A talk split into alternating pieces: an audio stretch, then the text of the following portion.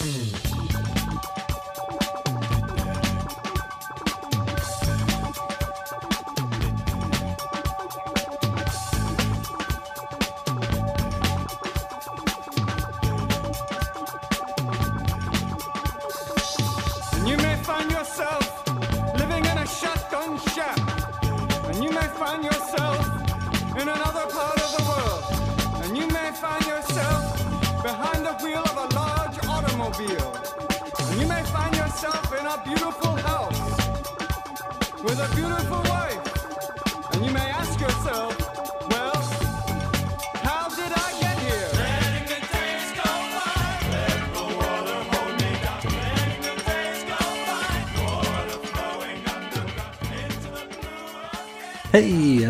Everybody? This is Chris. Welcome to episode 146 of X Labs, where uh, we're finally getting an epilogue to uh, the Festival of Swords, X of Tens. Uh, we've uh, covered what about uh, at least a half dozen uh, Reign of X titles so far, but it's finally with this issue that we're going to get a little bit of uh, what happens next, at least for the overall uh, arc of uh, wherever it is that we're headed. Now, today we're going to be talking about X Men Volume 5, Number 16. It had a February 2021 cover date. The story is called Sorted Out, written by Jonathan Hickman with art by Phil Noto. Letters VC's Clayton Cowles, designs Tom Muller, edits Bisa White Sobolski, cover price $3.99. This one went on sale December 30th of 2020. Now, before we get into the issue itself here, I do want to just look at the cover here uh, briefly, briefly, because uh, over the past week or so, I started putting together a lot of the, uh, you know, my my silly album art, you know, where I manipulate the cover in some sort of way and do the sepia tone and put it behind our little logo and stuff, you know, the thing I do every day. Well, I did like the next 15 or 20 of those uh, during the past week here, just getting a little bit ahead of schedule here. And I noticed that a couple of the issues that we're going to be covering over the next several weeks had like the eyes of Krakoa toward the top uh, of the uh, of the of the cover in the background here. Uh, off the top of my head, it's this issue, and there's also an issue of Excalibur that'll be coming up pretty soon that has the eyes of Krakoa in the background here. I don't know if it means anything. I don't know, and I mean, a cover is a cover, and I mean, covers by and large don't really matter anymore. So maybe this is just a coincidence. Maybe there's no thematic link between these issues, uh, or maybe there's a maybe this is a, hint. Maybe something we need to pay attention to. I couldn't say one way or another. Just something that stood out to me, and I figured I would mention it. So let's get into the issue itself here. We open on Krakoa with Cyclops, Rachel, and Kid Cable looking on as the Arakko Point, which uh, we first saw that back in X Men number two, and it's where the Summers family went and they met the creepy summoner for the first time. We see this point being pushed away from Krakoa. Now, you see, the external gate was created at the Arakko Point, and that gate will somehow bring the rest of Arakko over to Earth, you know, per the trade agreement at the end of X of Tens. So, uh, hey, at least that answers that. Arakko will be on 616 Earth. So that's a good thing. Anyway, that's exactly what happens. Arakko appears, and just when it looks as though it will remerge with Krakoa in order to become Okkara, well, it doesn't. Hmm. Uh, the uh, the islands are uh, they're not on the same wavelength at the moment. It's worth noting that Arakko is a whole lot bigger than Krakoa and is rather mountainous. You can see just like peaks everywhere here, so really makes Krakoa look uh, very small. And we're, we'll we'll come to find out that it is you know a good deal smaller and a great deal less dense with uh, mutant humanity. I guess we could say. From here, double page spread of roll call and creds. This issue will focus on Cyclops, Rachel Summers, Kid Cable, Cypher, Professor X, Call Me Kate, Magneto, Emma Frost, Mystique, Exodus, Nightcrawler, Sebastian Shaw, Mr. Sinister, Storm, Isca the Unbeaten, and Jean Grey. Back to comics, and we next join Cypher as he tries to broker a chat between the living islands of Krakoa and Arakko. Krakoa itself rises out of the island looking like a weird, less like a giant, less swampy swamp thing, or like I guess a tree. Um, it trudges into the drink where it meets the giant tree version of Arakko. Doug attempts to mediate this discussion, which doesn't go too far. And so Doug reports his findings to the Quiet Council. Now, it's worth noting, before getting in too deep here, despite this issue coming out several weeks after Marauders number 16, Sebastian Shaw appears to be in his usual state, which is to say, Kitty, Emma, Storm, and Lockheed haven't yet, you know, done the thing to him. Anyway, the Council wonders, since the islands don't seem willing to merge, exactly what the whole point of this Festival of Swords was, which I, don't know if they're uh, if they're representing a large swath of the readership here, uh, accidentally or on purpose, but uh, I'm wondering that myself. Um, well, if they didn't know by now that they were being used as pawns by Saturnine, then you know I don't know what to tell them. That that was kind of the point of it. Anyway, Doug, he uh, mentions that uh, he reminds everyone that uh, because of this bloated event, he got himself a wife. And a half hearted round of thumbs ups from his peers follows. It's like, yeah, great kid. Yeah, good for you, pal. Uh, Magneto then turns things over to Mr. Sinister, who might serve as something of a de facto expert on all things Arakko, since he's the only member of the Quiet Council who actually went there. Or so they think. Now we know from the Hellions two-parter that Sinister sent a clone to Arakko in his stead. That clone died. And so this Sinister, I'm not entirely sure if they've got the hive mind thing going on, but he's probably not quite as knowledgeable about the place as the others might think. He simply declines to speak here, citing that the memories are just too painful. So uh, I don't know where we'd put that on the sassy sinister meter, but uh, eh, it, it's something, I guess. Now, Doug asks Krakoa if there's any way the islands might reconsider and rejoin. Krakoa replies that it's not really a problem for the mutants to worry about, it's just uh, the two halves aren't gelling. Doug then reminds the council that, uh, well, it's not just Arakko that showed up in the 616, it's all them mutants who live on Arakko as well, like millions of them. Emma Frost asks what they intend to do with all of them, which prompts Xavier and Magneto to decide to go on a little welcoming visit. And so, we shift scenes over to Arakko, where we see Isca the Unbeaten killing a remaining Amenthi demon, which is uh, kind of troubling, isn't it? Um, let's just hope this is the last Amenthi demon, because I really don't want to read another 22 part story about the Amenthis that stowed away on Arakko. Let's not even put that out into the universe. Anyway, she's greeted by Charles and Eric, and while it's not an outright contentious exchange, it's definitely less than cordial. Now, Xavier presents her with a gateway plant to facilitate travel between the islands, and uh, she doesn't seem impressed. Uh, we get the impression that the Iraqis look down on the Krakoans and their attempt at creating a culture. She calls the uh, you know, Magneto and Professor X children running a child government. She's also less than impressed at the idea that the mutants are willing to share this planet with humans. And uh, she even tries to give them a little bit of credit and assumes that these humans are something, you know, very, very special. To which Magneto's like, nah, they're just people. They're just men, you know, so. Uh, not winning any points with old Isca.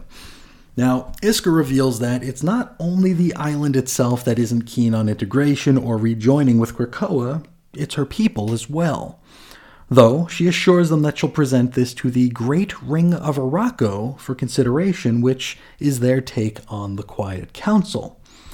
This takes us to an info page all about, hey, that Great Ring of Arakko. Just like the Quiet Council, it's broken into four groups of three members each. There are also two spots for the island itself and its translator, just like Doug and Krakoa. So let's go through them. We got the Dark Quarter. Seat one, Isca the Unbeaten. We gotta assume that she took that seat from Genesis, who is not here anymore. Seat two is Idyll. Now, I want to say this was the like the prophet or the precog who uh, warned the original Arakkii uh, Quiet Council unit of the fall of Arakko. uh, during the uh, the story that we got twice. We got it in X Men 14 and X Men 12. Uh, and I also want to say that uh, this Idyll was presented as a cohort or a cribmate of the creepy summoner.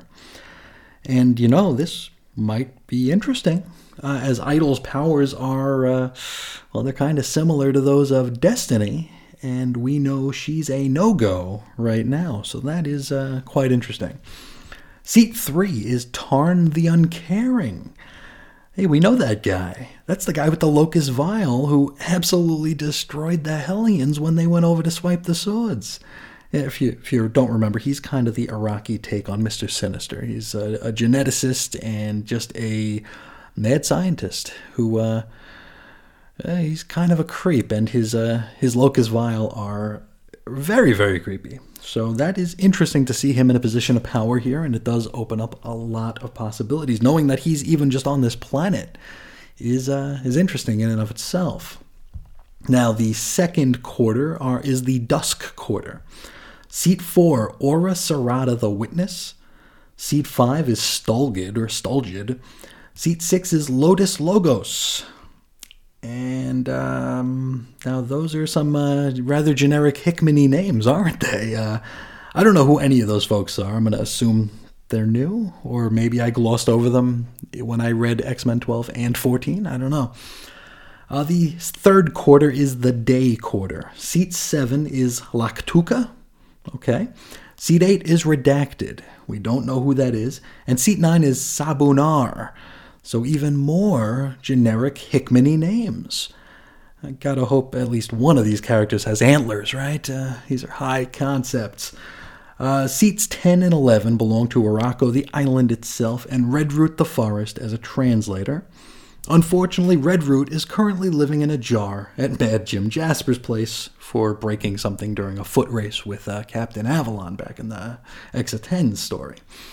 The fourth and final quarter is the night quarter, and seats 12 through 14 are all redacted, so we don't know who any of these folks are.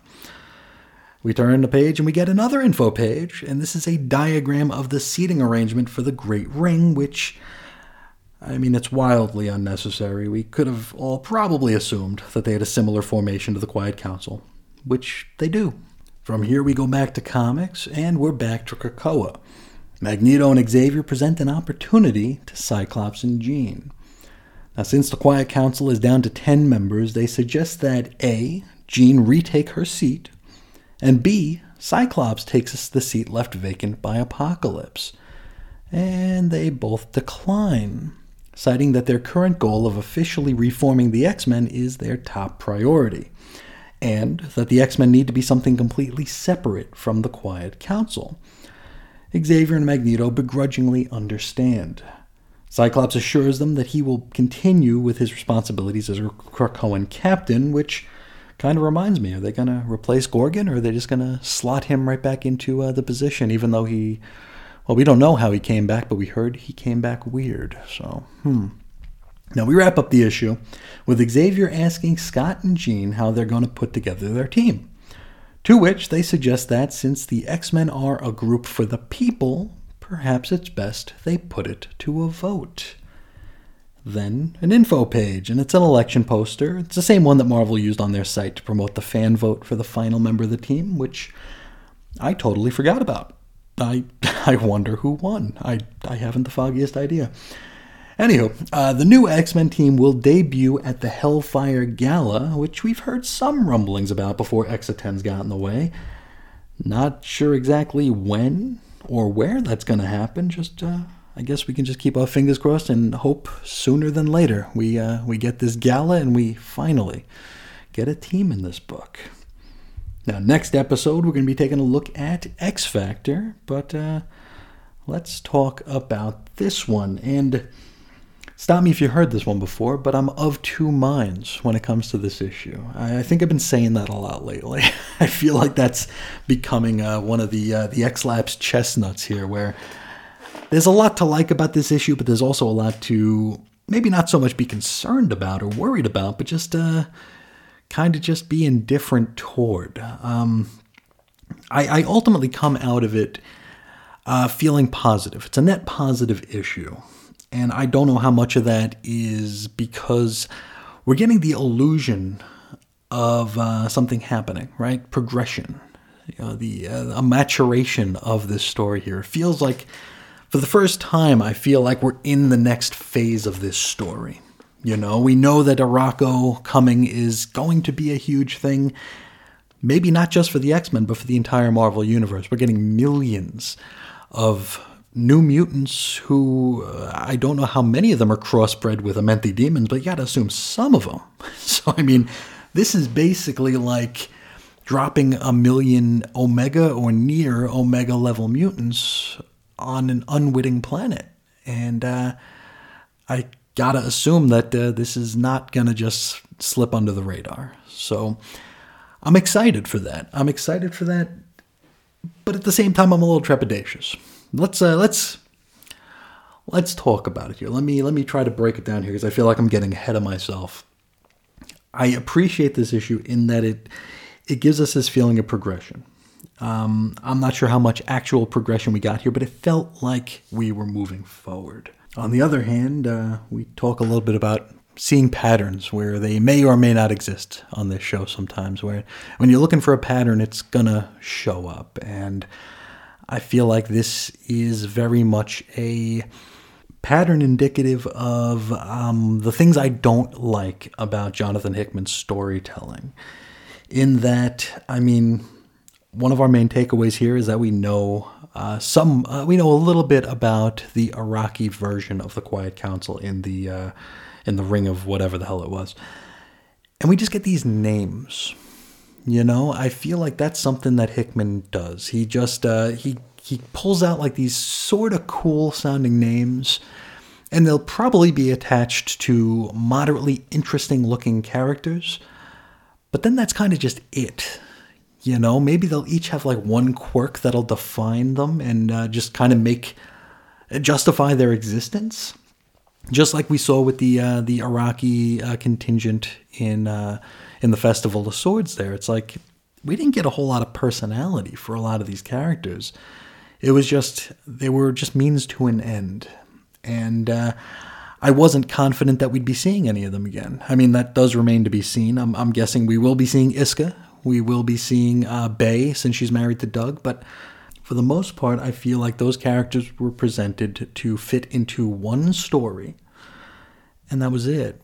And that's what I, I kind of worry that this is where we're headed with this new Arakkii Council. It's just here's some cool names, and I, feel like I've seen that in in Hickman's Avengers uh, with Ex Nihilo and those people, and it's just not something that inspires a whole lot of confidence uh, in me for this uh, for this direction. Hopefully, I'm wrong.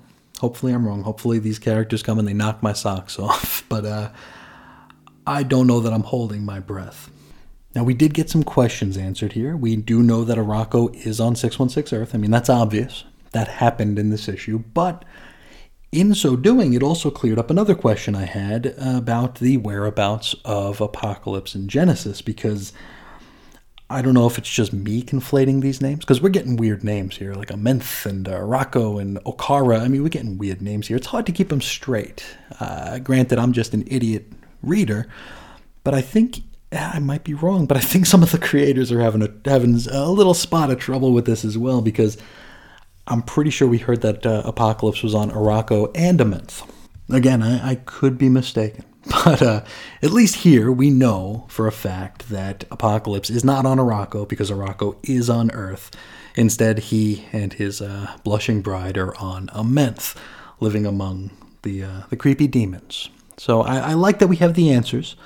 That's something that I've been asking since uh, since the uh, crossover ended. I wanted to get some firm confirmation on exactly where some of these pieces landed, and it's definitely nice to have a bit of an understanding, uh, if not a complete understanding, at least a bit of an understanding as to where where everything kind of sits at the moment. Um, on a similar subject here, uh, Genesis leaving and going to Amenth opened up her seat on the Arakkii Council which Isca, we got to assume Isca took that seat.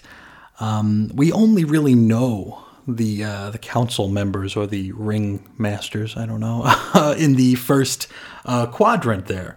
We know Isca, we know uh, Idyll, and we know um, uh, Tarn the Uncaring. So let's talk a little bit about them here. Um, first, Isca, uh, which who had a wonderful scene with Xavier and Magneto here, and it's funny because uh, it really shows the naivete. And it, it proves Isca's point, uh, referring to Xavier and Magneto as children running a children's uh, run a, ch- a children running a child's nation, right, or a child's government, just playing, pretending to be world powers, because they don't know what they're doing. You know, uh, they really are ill-equipped. They don't have the experience to to run a nation and to broker these deals. And the fact that they thought going into this that okay, we have millions of new mutants, new uh, near omega level mutants who've been half crossbred with demons coming to Earth, and just assuming right away that they're just going to be they're going to be cool with rejoining with Krakoa and you know sitting in the circle and singing Kumbaya. I mean, how pie in the sky is that? I really, really like the way that was presented because they went there full of good intentions. They brought their little plant, you know, to uh, to to you know open up as a gateway, and she's just like, "What are you doing? You guys don't know anything." It's really funny because I mean we can talk about things like integration, just even among among people, right? How hard it is to integrate. Not just outside of cultures, but I mean just even outside of areas of co- the country you live in. If you come from the Northeast United States and you move to the South or the Southwest or the West, you may have like a similar belief structure to your next door neighbor. You might have, uh, you might look exactly the same as them. You might exhibit some of the same behaviors but there's an integration there. You have to you have to acclimate to your surroundings here, and the fact that Xavier and Magneto just assumed that this entire island, this giant island, cluttered, full of mutants, is just going to be like, okay, we're on Earth now. Let's all be friends. Let's all just acclimate right away. It's pretty funny, and it really speaks to um, not only their inexperience, but just uh, we talked a little bit uh, about the Krakoan ethnocentrism or the mutant ethnocentrism. Uh, I think we talked about that during the Storm solo where she went into Wakanda, and how uh, how all they see is the mutant. They don't see anything else, which I don't know if that's intentional. I don't know if Xavier only seeing mutant is something that we're supposed to notice, or if it's just a byproduct of the direction of the story. But I think that that's a pretty great statement in um, in how you know people do that. You know, you pay attention to one specific thing and you disregard everything else. So Xavier sees these mutants as just mutants, and all mutants are brothers and sisters. So ipso facto, we're all a family. Uh, to which Isk is like, nope, that's not going to work that way really, really strong scene. I, I liked it a lot. It uh, it said so much in so little time, and it was done very subtly to the point where I'm not even sure if it was intentional, which is great. Great stuff, great writing there. I, I really, really dug that. Let's talk about Idyll. Idyll, the precog or the prophet or whatever, the, the, the one who can kind of make predictions. This is going to be an interesting one, perhaps, since uh, I mean, we we've been dealing with the fact that Moira does not want Mystique to or Destiny to come back, which vexes Mystique, and she even kind of makes a snide comment about that here in this issue when Doug uh, brings it to everyone's attention that he got married and he has a wife, and she kind of scowled because her wife is uh is still in the queue, right? She's still buffering. they won't let her back yet, so again, very kind of subtle, right? I mean, to the point where I don't know if it was intentional or not. It might have just been Mystique be having a bad day and just being like, ah, screw you, Doug. You know, but we can also take it as a very subtle jab and or, or at least a uh, a reference to her uh, frustration, which really good subtle writing. I really dug that. So we can't have Destiny, but the Iraqis have Idyll, who has similar powers to that of Destiny. So, how's that going to work? Is that going to be a bone of contention between the two islands? Is is Moira gonna have? Is she gonna try to get someone to take Idyll out? Um, I think this could lead to a lot of very very interesting things, and I, I hope it does. So I'm sure we're going to be talking about this one a lot more as we move forward here because, uh, like I said, you see patterns where you want to, and I uh, I want to, so I might. Uh, let's talk about Tarn, the uncaring here. Uh, now, Tarn is interesting for a lot of reasons. First, it's just an interesting character. Second, you got the Locust Vile, who are just absolute horrors. Third, and most important, Tarn knows what happened to the Hellions. And he may know that Mr. Sinister uh, had uh, sent his, you know, DNA mosquitoes out to uh, take some Amenthi uh, samples back during uh, X-10s here. Of course, Sinister is playing coy. He murdered his team when they when they came back through the portal, and so they wouldn't know. Uh, since you know, upon resurrection, they wouldn't know what he had, uh, what his designs were for the trip. But here we have Tarn, who knows. So this could be very interesting as well. Um, we don't know quite how much Tarn knows, but he might know just enough to make Sinister have a uh, make him a little uncomfortable and make people uh, raise their eyebrows more than they usually do when when Sinister is about. So I'm happy about all that stuff. I the rest of the uh, Arakkii Council, yeah, we'll just uh, reserve judgment. I guess that's probably the smart thing to do since uh, we don't know anything about them. Just first blush, it just sounds like some very, very Hickmany ideas, and uh, and I, I, know I've referenced this a time or two before, but um, I think my main concern here is just how little this feels like an X Men story. I think that's kind of where I'm getting you know, it's like the, the, my belt loop is getting stuck on that, and I can't move past it.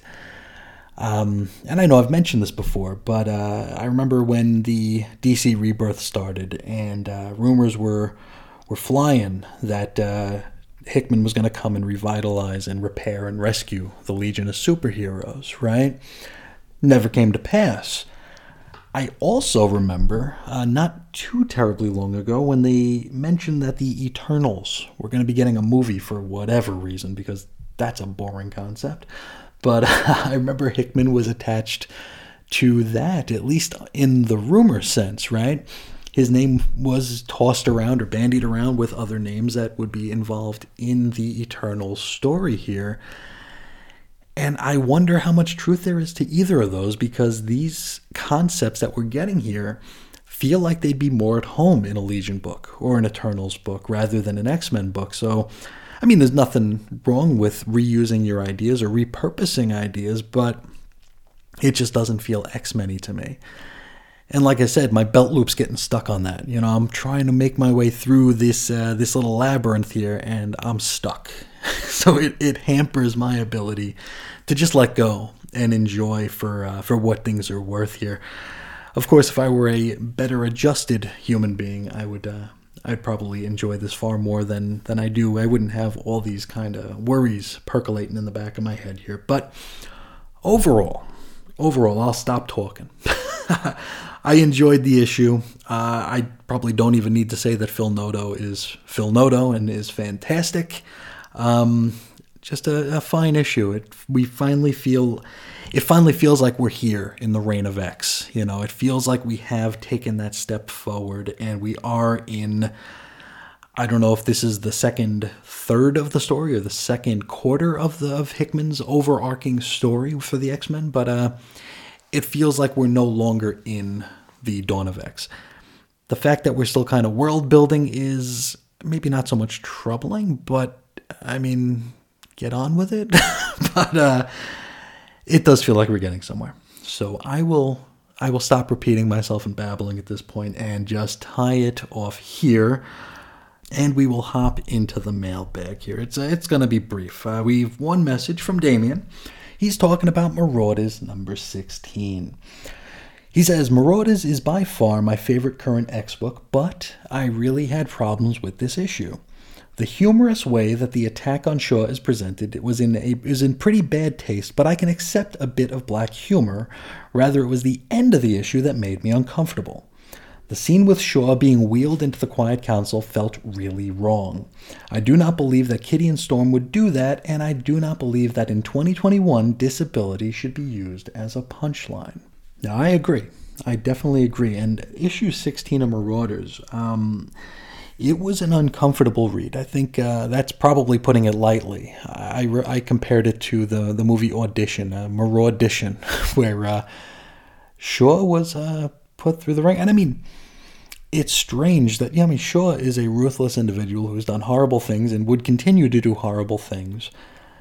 But seeing him in this position, as Damien put it here, it was it, there was humor to it. It was definitely black humor, black comedy, but it was also very uncomfortable. It was, uh, you know, we, we talk about characters acting out of character, and it, it's hard for me to wrap my mind around Kitty or Storm being a party to that. I mean, Lockheed is a, is a dragon; he could do whatever, uh, and Emma and we've seen Emma do things far worse than this. And we know Emma and Shaw have a very complicated and very dark uh, relationship. So, I mean, all bets are off here. But it was a very disconcerting story from, from beginning to end.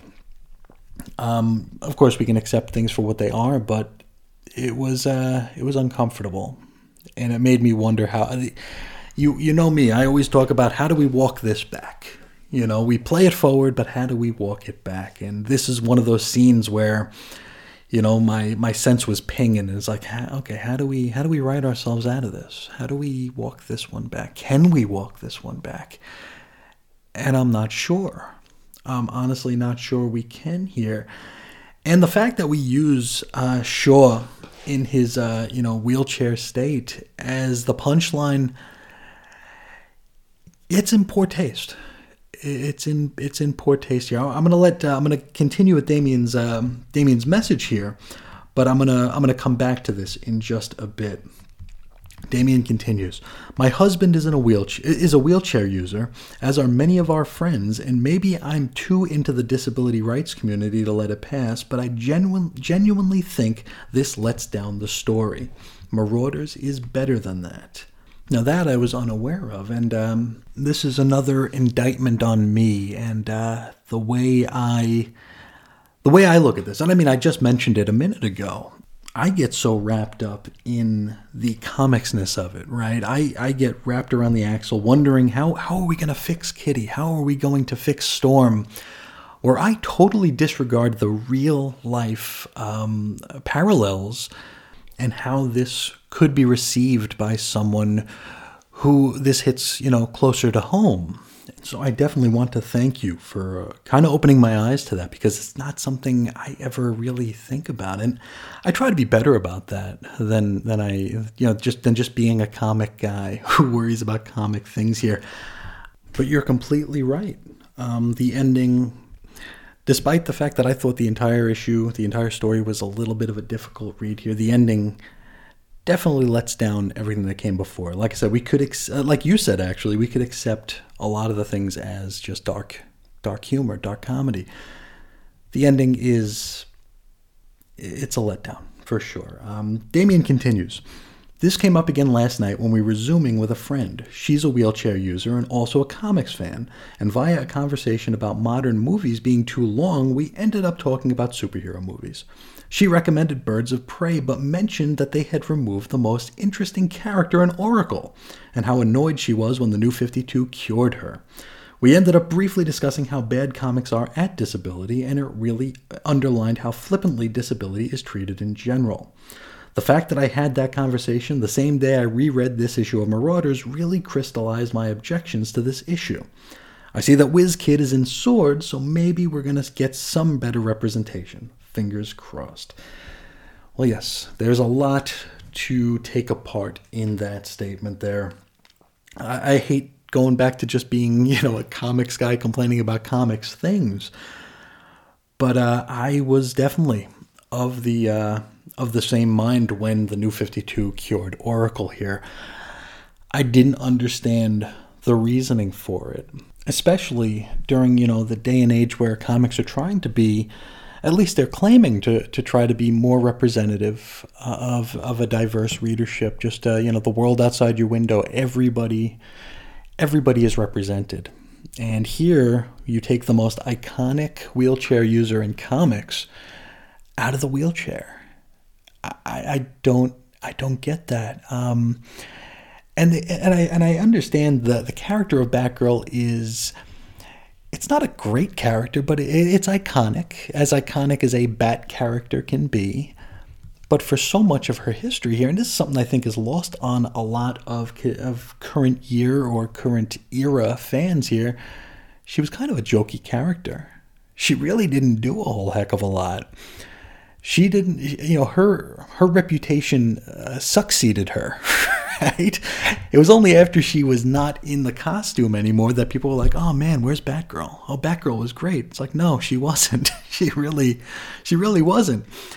As oracle she became the mo- one of the most vital characters in the entire dc universe. One of the most important characters in the DC universe, one of the most skillful characters in the DC universe. The JLA deferred to her. Batman deferred to her. She was so important, and it. Sh- and I mean, you'd want to talk about representation. I think Barbara Gordon as Oracle, showing that you could be a hero without having to, you know, go punch and kick and, and swing from buildings, you could be a hero. You could be just as important to a story as Superman. You know, I, and the fact that they they took her out, I just don't see who that serves. She went from being like the straw that stirred the drink to being featured in like the seventh highest selling Bat book that came out in a given month. It, it just really didn't help anybody here, and uh, I I could totally see um, her being cured as uh, hitting a little close to home for uh, for a contingent of the fandom. Um, and, and, I mean, that's not something I ever thought about before. And I, I, I apologize, and I want to thank you for helping me to see it that way. Because when I look at it, again, I look at it as a comic thing, and it's like, wow, we we had a really good character there, and now she's just different. You know, now she's you know back in the bat costume and not nearly as important to the universe at large here, but again, I'm not drawing parallels to any real life stuff. It's just me being a, uh, what do they call us? Entitled, petulant uh, fan baby, or whatever they're calling us nowadays. But uh, no, I want to thank you so much for such a such a personal message and uh, really just opening my eyes to something. And and you're doing this a lot to me, Damien, and, and it means the world to me that you're so willing to share. And uh, I just hope my responses aren't too uh, off putting or horrendous or just cringy. I, I really hope not. But that, my friends, is where we're going to tie a bow in the mailbag for today. If anybody out there would like to be a part of the mailbag, talk about anything you'd like to talk about, please feel free to write in. You can reach me on Twitter at Ace Comics, or you can shoot me an email over to weirdcomicshistory at gmail.com. You can find blog posts and show notes over at chrisisoninfiniteearths.com. There's also xlapsed.chrisisoninfiniteearths.com for just the xlapsed stuff. You can chat us up on Facebook. Our little group is 90s X Men, and uh, we've had a few new members. So thank you so much for uh, joining in on uh, you know the the one thing I post every day. I'll try to get better about that. Um, and if you want to hear hundreds, if not thousands, of hours of comics related podcasts, check out chrisandreggie.podbean.com. I probably don't have to tell you all this, but it's on like iTunes, Stitcher, Google Play, iHeartRadio, Spotify, all the places, and probably one of the places that you're hearing my voice on right this very minute. Uh, we're on all noise aggregates, so uh, you could find us wherever. Uh, on that same subject here, if you do like the show or at least appreciate the effort that goes behind it every single day, please do me a favor and spread the word. Tell folks who you think might dig it to uh, check it out because it's a thing that's here and it's always here for you. So I would very much appreciate it. Uh, but that is where we will leave it for today. I want to thank you all so, so much for sharing your time with me today. And until next time, as always, I'll talk to you again real soon. See ya.